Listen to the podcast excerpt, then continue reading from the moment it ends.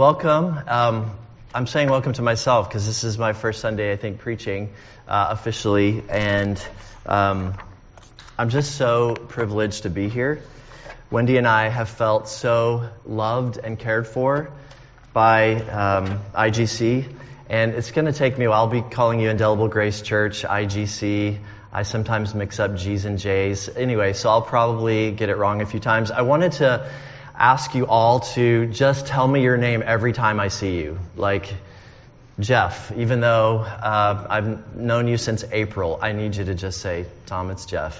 You know, it's Jeff. Just, or if you're wearing a mask, please, you know, just for one millisecond, I'd love to see your face for just a tiny bit. That would help me because uh, I want to know all of you. I want to know your names. And um, my name's Tom. And so I'll be doing that for you as well, because I don't expect you to remember who I am either. Um, so, uh, let's see, is there any other things? Yeah, thanks again for taking a risk. And uh, I think it's really wise to have someone kind of in this season, um, an interim and transition. I, I've pastored for years, but I've never been an interim pastor before. So, um, there's going to be a learning curve for what that looks like and uh, how to love you well. And uh, you guys are good at loving. Oh, I wanted to mention that I did have LASIK. I, I'd mentioned that, I think, in a congregational letter, that I had LASIK on Tuesday.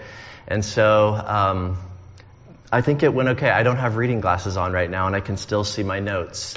Uh, so it, it, went well. Um, driving here last night, my wife can tell you, was a little dodgy and scary. But uh, and, oh, and I also had my nose done. You know, that was a while ago. Also, not I didn't get a nose job. I was having my septum straightened, and so I think the next thing I'm going to do is get um, David Yee's arms. Uh, that's what I'm hoping the next thing will be. But okay. Uh, oh, sorry. Just things I wanted to remind myself to tell you. So this past weekend was our grandson's third birthday. It was yesterday. So um, and they live up in the Paradise area, like, you know, heard of Paradise?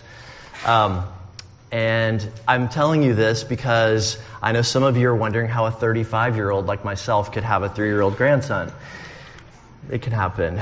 Um, so, I'm really 55, but so today's text is in Revelation, and I think David said that I was preaching through the book of the Revelation today. I'm not. I'm only preaching a few verses, so relax. It won't be all, you know, all the chapters in Revelation. But if you would stand for the reading of God's word, we're in Revelation chapter one. I'm just going to be looking at, starting at verse 12. We'll go to verse 18.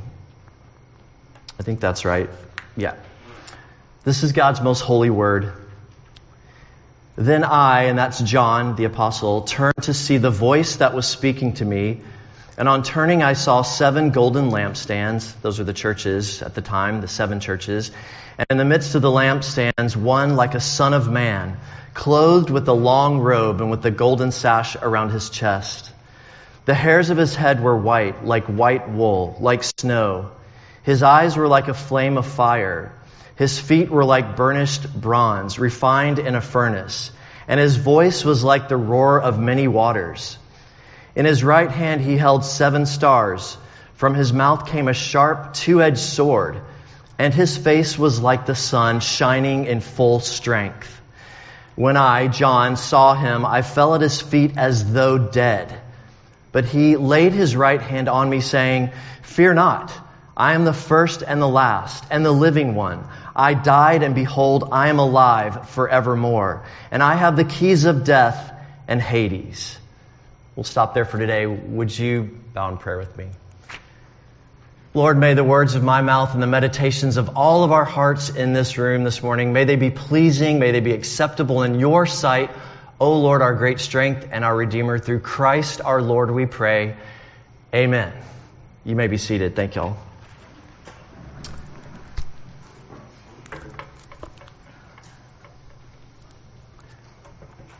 So I don't know what y'all think about the book of the Revelation, but as I, over the years, have thought about it, uh, and I think this is a right assessment, that there are churches, theologians, academics who love the book of the Revelation. They're in it all the time. They're always talking about it. It's amazing to them. It's just full of all the secrets, and they love trying to decode everything, and they love it. Or you have the other extreme where no one wants to talk about the book. It's like it's so full of secrets. We don't know what they are. No one knows exactly what it means. We're afraid of it. So you have these kind of extremes that I think happen often. Whereas it's an apocalyptic book. Apocalyptic just means unveiling. And so it's sort of the movie version of the gospel. It's kind of uh, the unveiling of Christ, and that's exactly what we just read. Sort of, we get to see Christ not the way we saw him in the Gospels or the way we see him in Matthew, Mark, Luke, John. We, we see him in this vision of John, the apostle, in this kind of movie version, this sort of unveiled way. Uh, using symbols, you know, using these uh, images that maybe we're not completely used to. So, I mean, I would say we want to be, as a church in general, um, like with all books of Scripture, uh, we don't want to focus all on that one or none at all. We want to have a way of coming at it, trusting that the gospel is going to bear itself out to us as God's people. And so, uh, we're going to just spend a little bit in these verses today because I love these verses. Um, this past week, I was sort of interviewing the person that will be replacing me at William Jessup University, where I've worked the last few years. Um, I get to hopefully uh, help him transition. He just got his PhD and he was studying the church. And one of the things that we were talking about with his research the last few years is he was looking at the church and wondering why people end up at the churches they do. And he was, he was looking at the question of how people go about church shopping in the American culture and the evangelical American culture. Really fascinating, right? I mean, I'm like, tell me, tell me more about your research. And, uh, and of course, if you talk to somebody with a PhD, they love to talk about their research, so they're really happy. And so he was telling me, well, I learned that people will land in a church because of their individual cultural things that they come into a church and they're looking for those things for the how how the church is kind of meeting their individual needs. And that's not a bad thing. That's the way our culture is kind of going. Uh, we're looking at all, kind of a consumer idea and that sounds like it's a terrible thing but i think it's just part of our culture. He said the other reason so these individual kind of cultural things people are looking for churches that meet those needs but he said the other thing is people will, will land at a church by the way the church reaches out to its community. Like that's the most important thing for some people. The community. Is, is there community within the church? And how are they looking out, you know, outward? And I thought, well, you know, that seems like, well, that, that's what happens. Um, like I thought, did you have to do research for that? You know, that was not really a nice question. But, because um, I felt like that seemed pretty obvious in the way our culture is.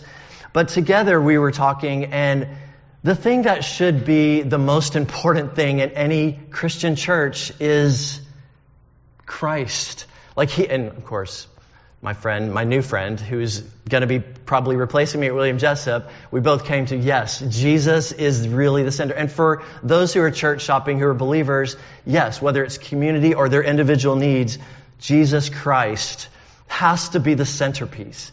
He has to be that which is always um, who we're, we're around and feasting off of and learning about to take how, how we take him in and how we see him in our lives.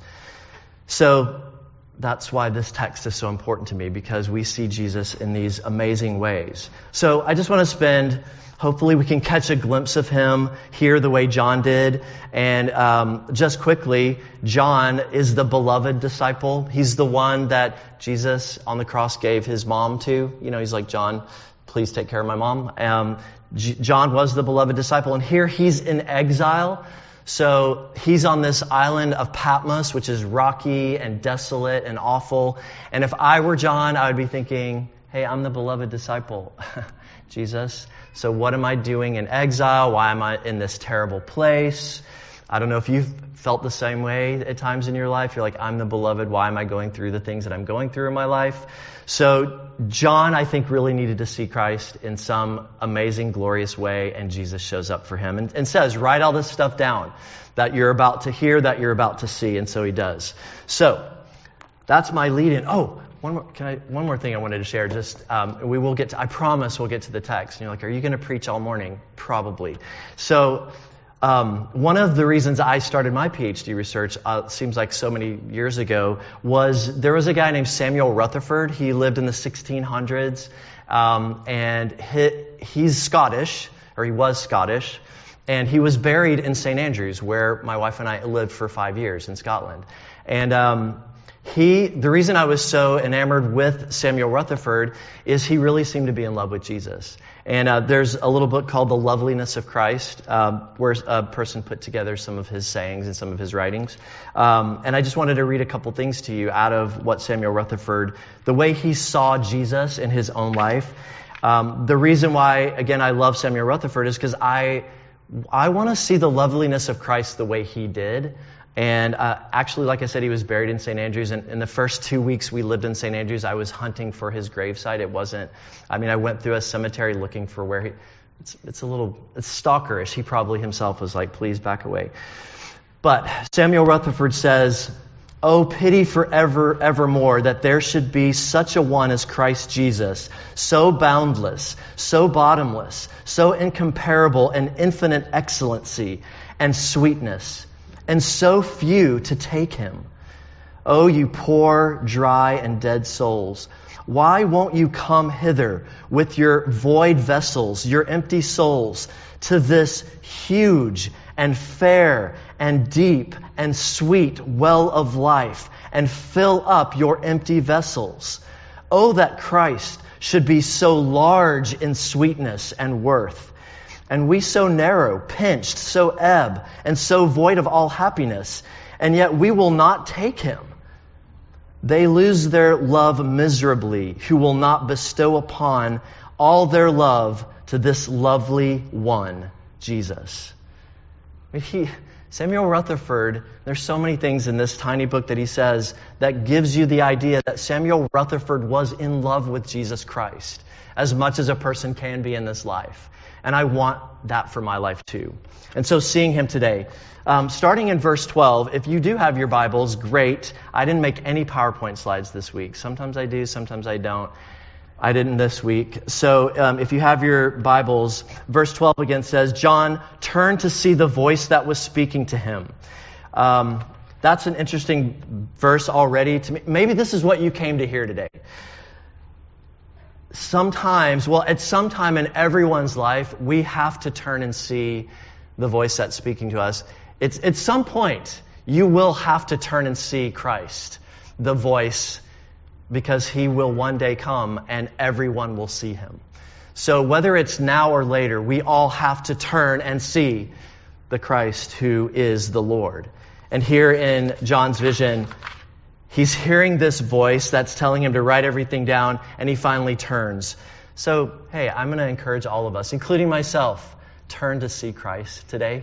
I don't know exactly what that looks like for you. Maybe it means coming back to church. Maybe it means uh, spending time in Scripture. Maybe it means talking to your wife again in a way that you need to talk. I don't know what turning and seeing Christ means in your life, but He's definitely calling in this one verse to you right now and to me right now to turn to see. He's speaking.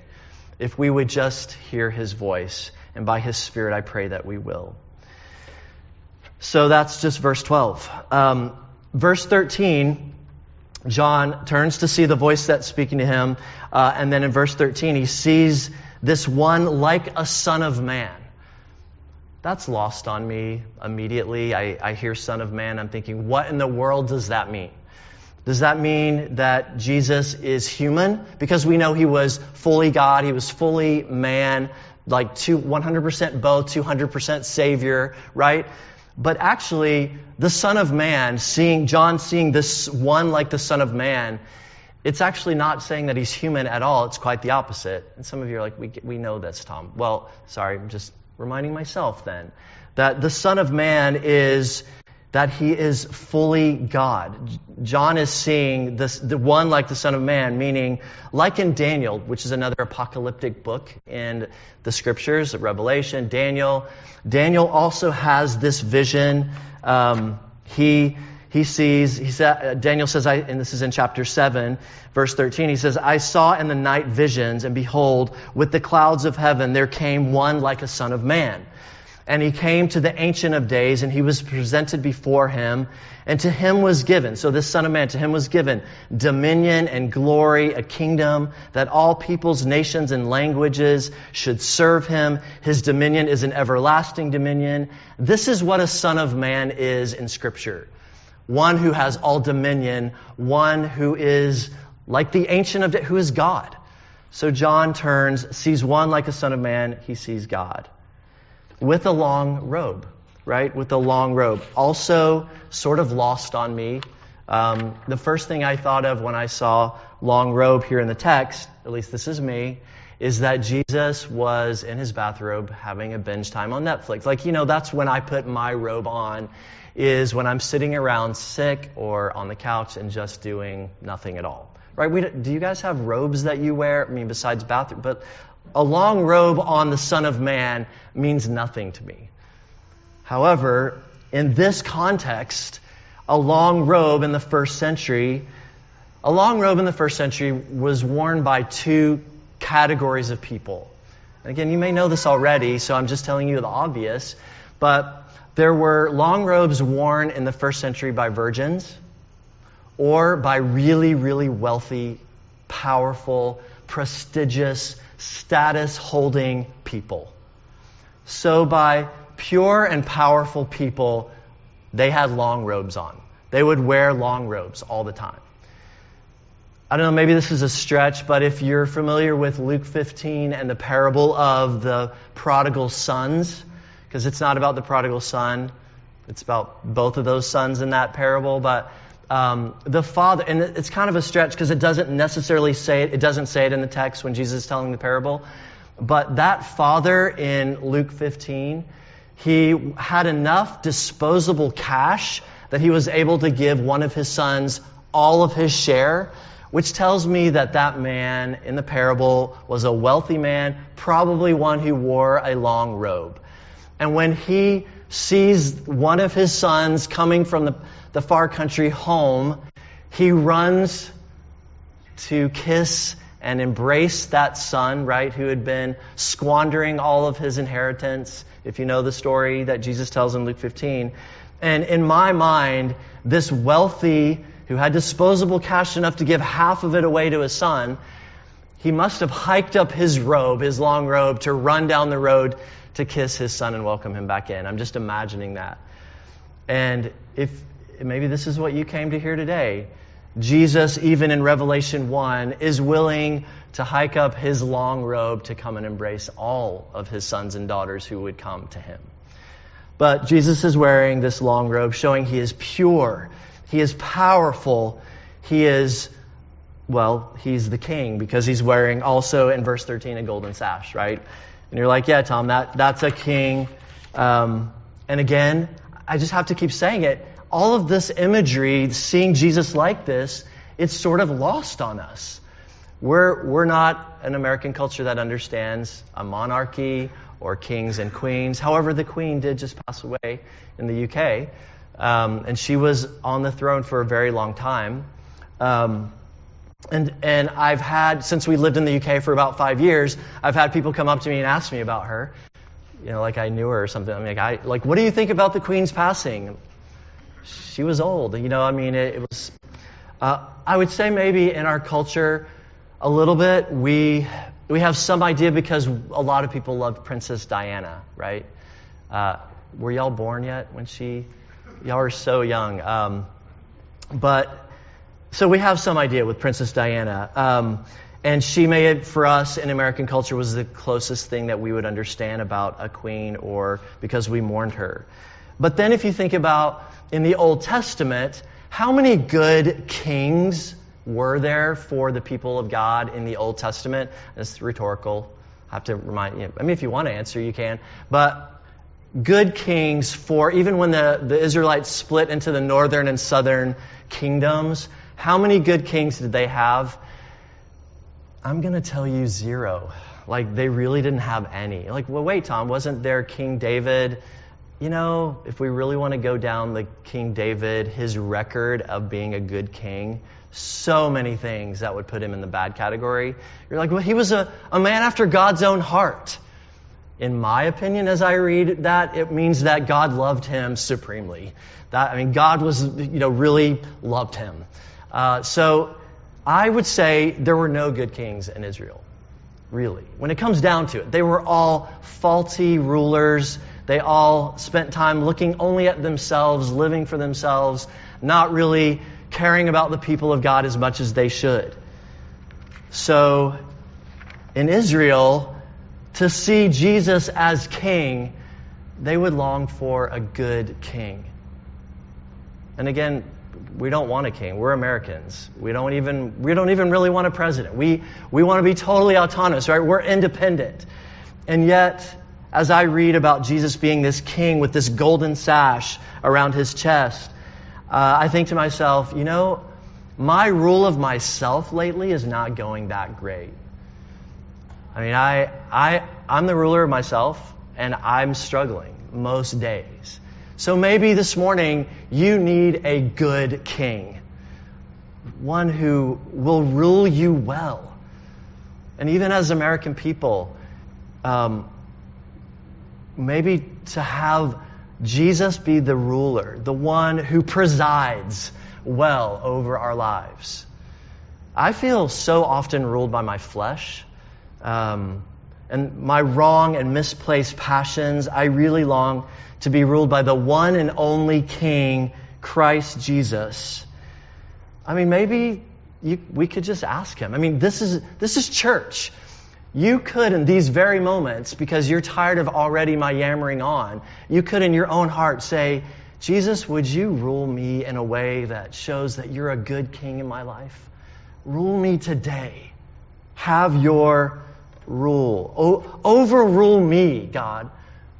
You know, my prayer for me personally, for my family, and even for Indelible Grace Church, as I spend time with you over the next season, I'm going to pray that Jesus would overrule us, that he would be the one that rules us as a people of God in this particular place in Castro Valley, meeting at Creekside School that Christ would preside and rule over us. So, this king has white hair, right? In verse 14, the hairs of his head were white. And that's troubling to me because is white hair kind of trending a little bit? Like people get their hair dyed kind of in this. I've seen it a little bit, but I feel like it's it's on its way out again. Like things trend and all that. But Jesus here is, is unveiled with white hair. It's hard for me to even think of Christ that way. Again, these are kind of images, you know, getting this picture that John is getting of Jesus. But my mind, Jesus is always 33 years old, dark Palestinian hair. You know, like it's hard for me to imagine him with this white hair. But, you know, in the imagery of Jesus here, it just means, right, he's wise we don't value white haired people in our culture.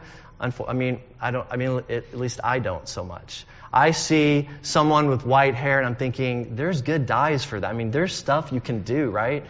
Um, I mean, because our culture, we value youth. We value, um, I mean, am I right? Maybe I'm the only one that thinks that. But in our culture, I think that's a, a how about this? It's a value that we, we care about the youth. Uh, but here Jesus is seen as this white haired, wise, large, big W wisdom of the ages. Um, and related to wisdom, maybe in my own life, most of the time I think that I know exactly what is right for my life. Like I'm the wise one for my life. Like I know what's right for me. And I think in our culture, we're encouraging everyone, hey, you've got to do what's right and wise for yourself. You have to do what's right for you. I'm not saying that that's wrong. But as believers, if you're if you and I are going to say we are followers of Jesus, this Jesus in Revelation 1, this glorified way of looking at Christ, who's the center of all that we want to be, we have to some, at some point step aside and say we're small w wisdom. That we don't have the white hair wisdom of Jesus, and that we need him to be the wise one to tell us what's right. That we have to look at him as the white haired, the Gandalf of our life, the white, the true white wizard of our lives. So, John is seeing that. And, and not only is it, is it white hair, but it's like white wool, like snow, this pure white. And also in verse 14, his eyes were like a flame of fire. So, a flame of fire, his eyes are like that.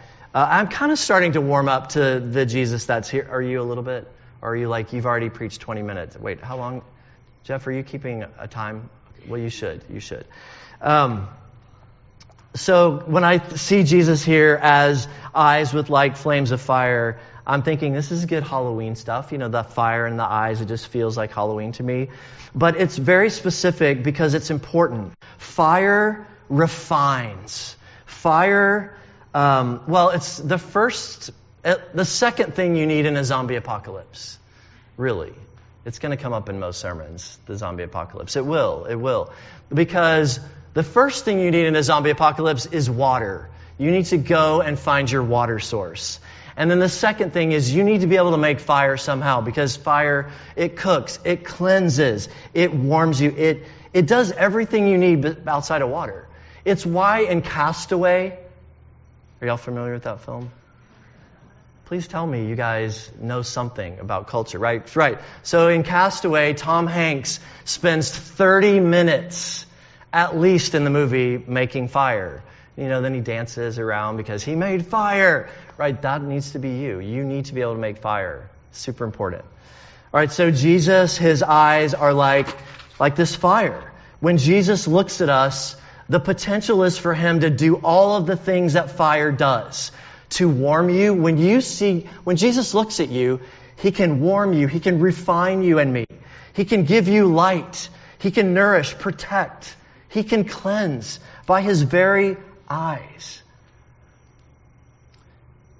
You know, and I think when Jesus, his eyes like fire, he's saying, eyes on me. Because when you, when I sit around a, like a fire, um, you know, like a fire pit with other people, I, the fire mesmerizes me. And when I look into the campfire or to a, a fire pit, I begin kind of opening up to people around me because I'm kind of mesmerized by the fire. Jesus wants you to look at him and open up. You know, get mesmerized by him and have some refining moments of opening up and talking. At least that's what it does for me. There's this crazy scene in I'm not I don't always use movie stupid movie references. I mean, sometimes. I mean, yeah, okay, maybe. But there's a movie with Tom Cruise and Cameron Diaz called Knight and Day. No? It's kind of a, it was a little bit. But there's a scene where his character, Tom Cruise, he's like an, a special operative who's like James Bond. Kind of surprising that he play a character like that. Like that's what he is in all the movies he plays in. But he tells Cameron Diaz in this scene, he's like, if you want to survive, you need to look right here. Your chances of survival with me here, without me here. Look at me. With me here, without me here. And he does it a lot of times, like two times too many, he's showing in the scene. Jesus right now is trying to tell you, right here, with me, good. Without me, not good.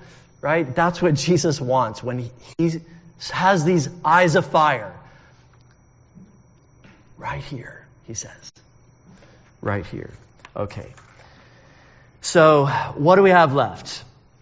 His eyes are like a flame of fire. Verse 15 his feet were like burnished bronze refined in a furnace. And we're going to lastly get to his voice. I'm not going to, I'm not going to, I'm going to skip some things, but a lot of commentators wonder why it is that John in this vision sees Jesus' feet. I don't know why that's an, interesting, like that he sees everything, including his feet. I guess maybe in the first century, we're not really concerned about people's feet so much because they're walking around on dirty streets and you really don't want to take a look at those because they're dirty. And, you know, that's not the case here though. Maybe John sees his feet because they are like burnished bronze. I'm not really sure exactly what burnished bronze looks like exactly. I did some Google searching to see that. But, but you know this, if you know anything about metals, I'm thinking, why isn't it gold? Why aren't his feet like gold? Because gold is soft. It's a great metal. It's a precious metal. It's the most expensive one, but it's soft.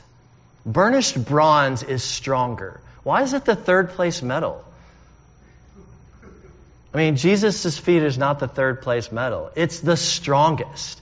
It's burnished bronze, which means that if you need if you need strength today, and, and I get it, we're a culture and even a church, we want to stand on our own two feet. And I understand that. We're men and women who want to be able to say, I'm standing on my own two feet. And I think that is good. And I don't think being a Christian means you don't say that. We need to be able to stand on our own two feet. Yes.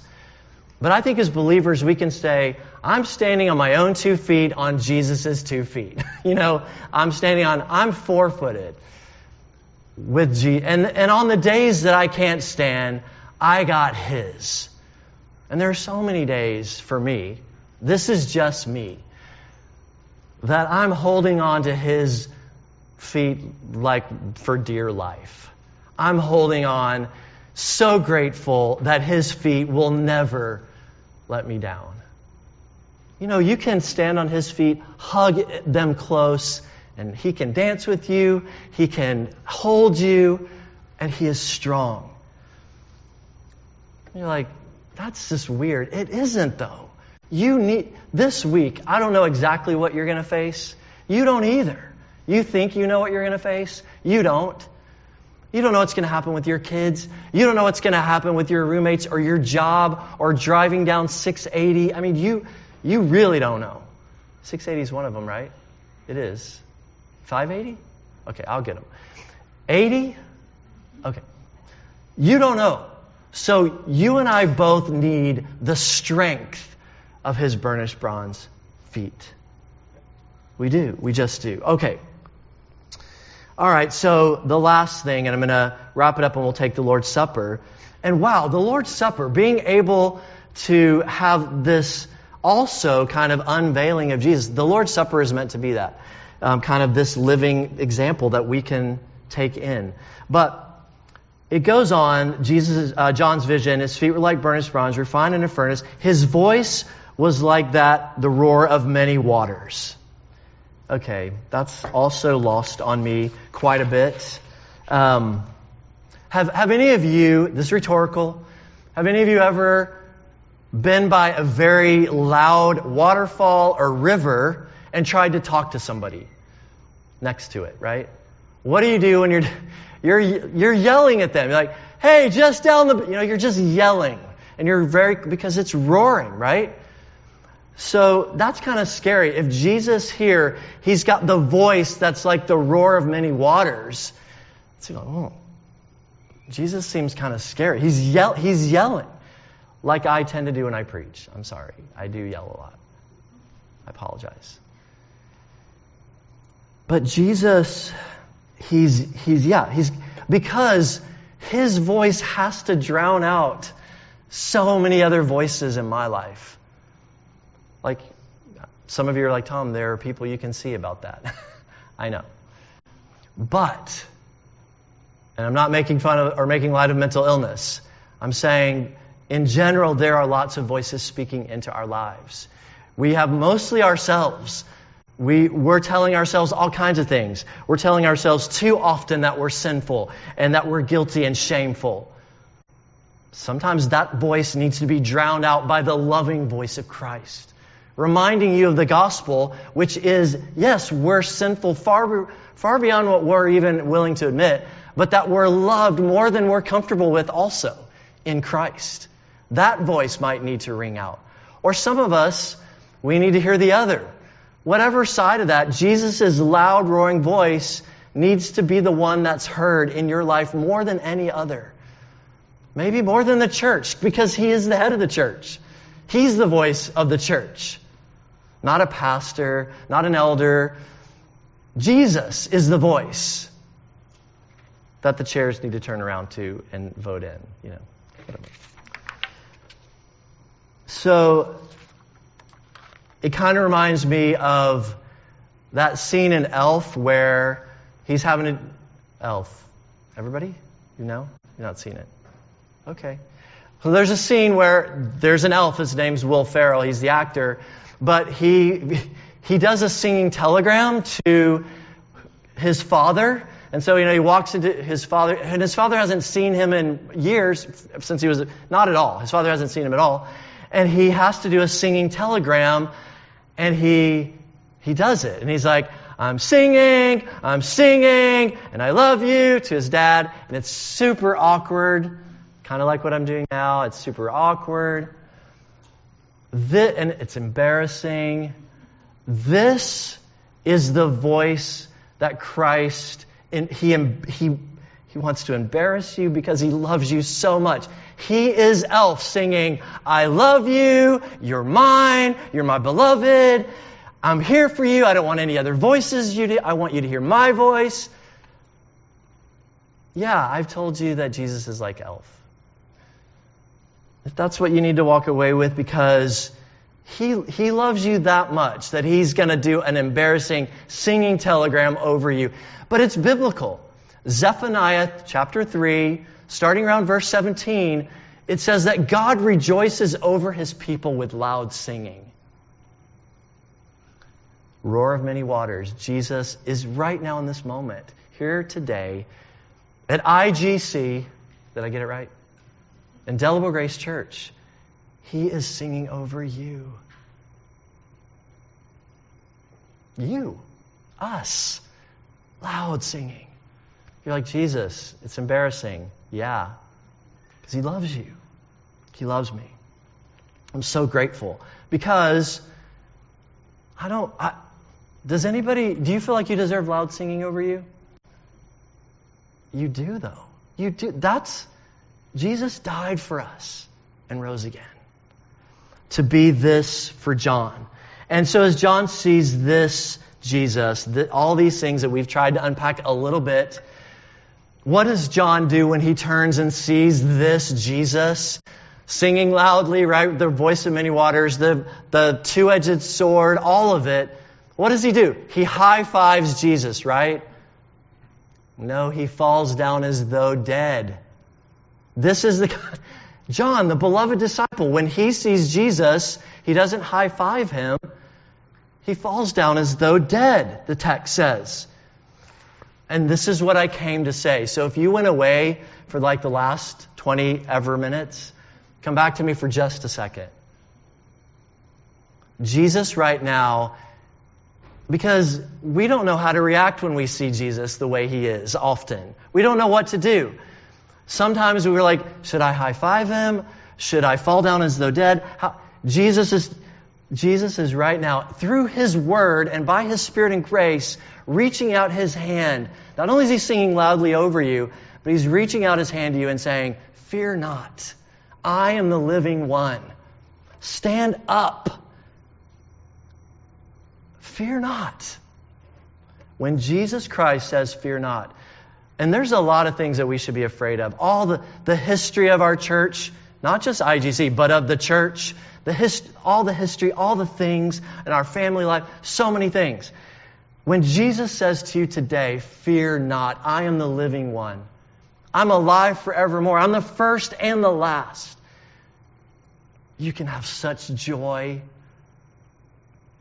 You can rejoice with him so, would you pray with me and we'll come and partake of the Lord's Supper, hopefully with this Christ in mind in view. Hopefully, we'll turn to see the voice that will partake of the Lord's Supper as those who are seeing glimpses of Him through His Word and then can partake. So, let's pray, and then I want to say the words of institution for the Lord's Supper. Pray with me now. Lord Jesus, we're so grateful this morning for your love for us, that you are laying your hands upon this body, us, today, in these moments by your Spirit and grace. And even as we partake of, of, the supper, this communion together with you, that you are singing over us, that you are strong, that you're the wise one. You want to rule our hearts because you're good. You are the good king.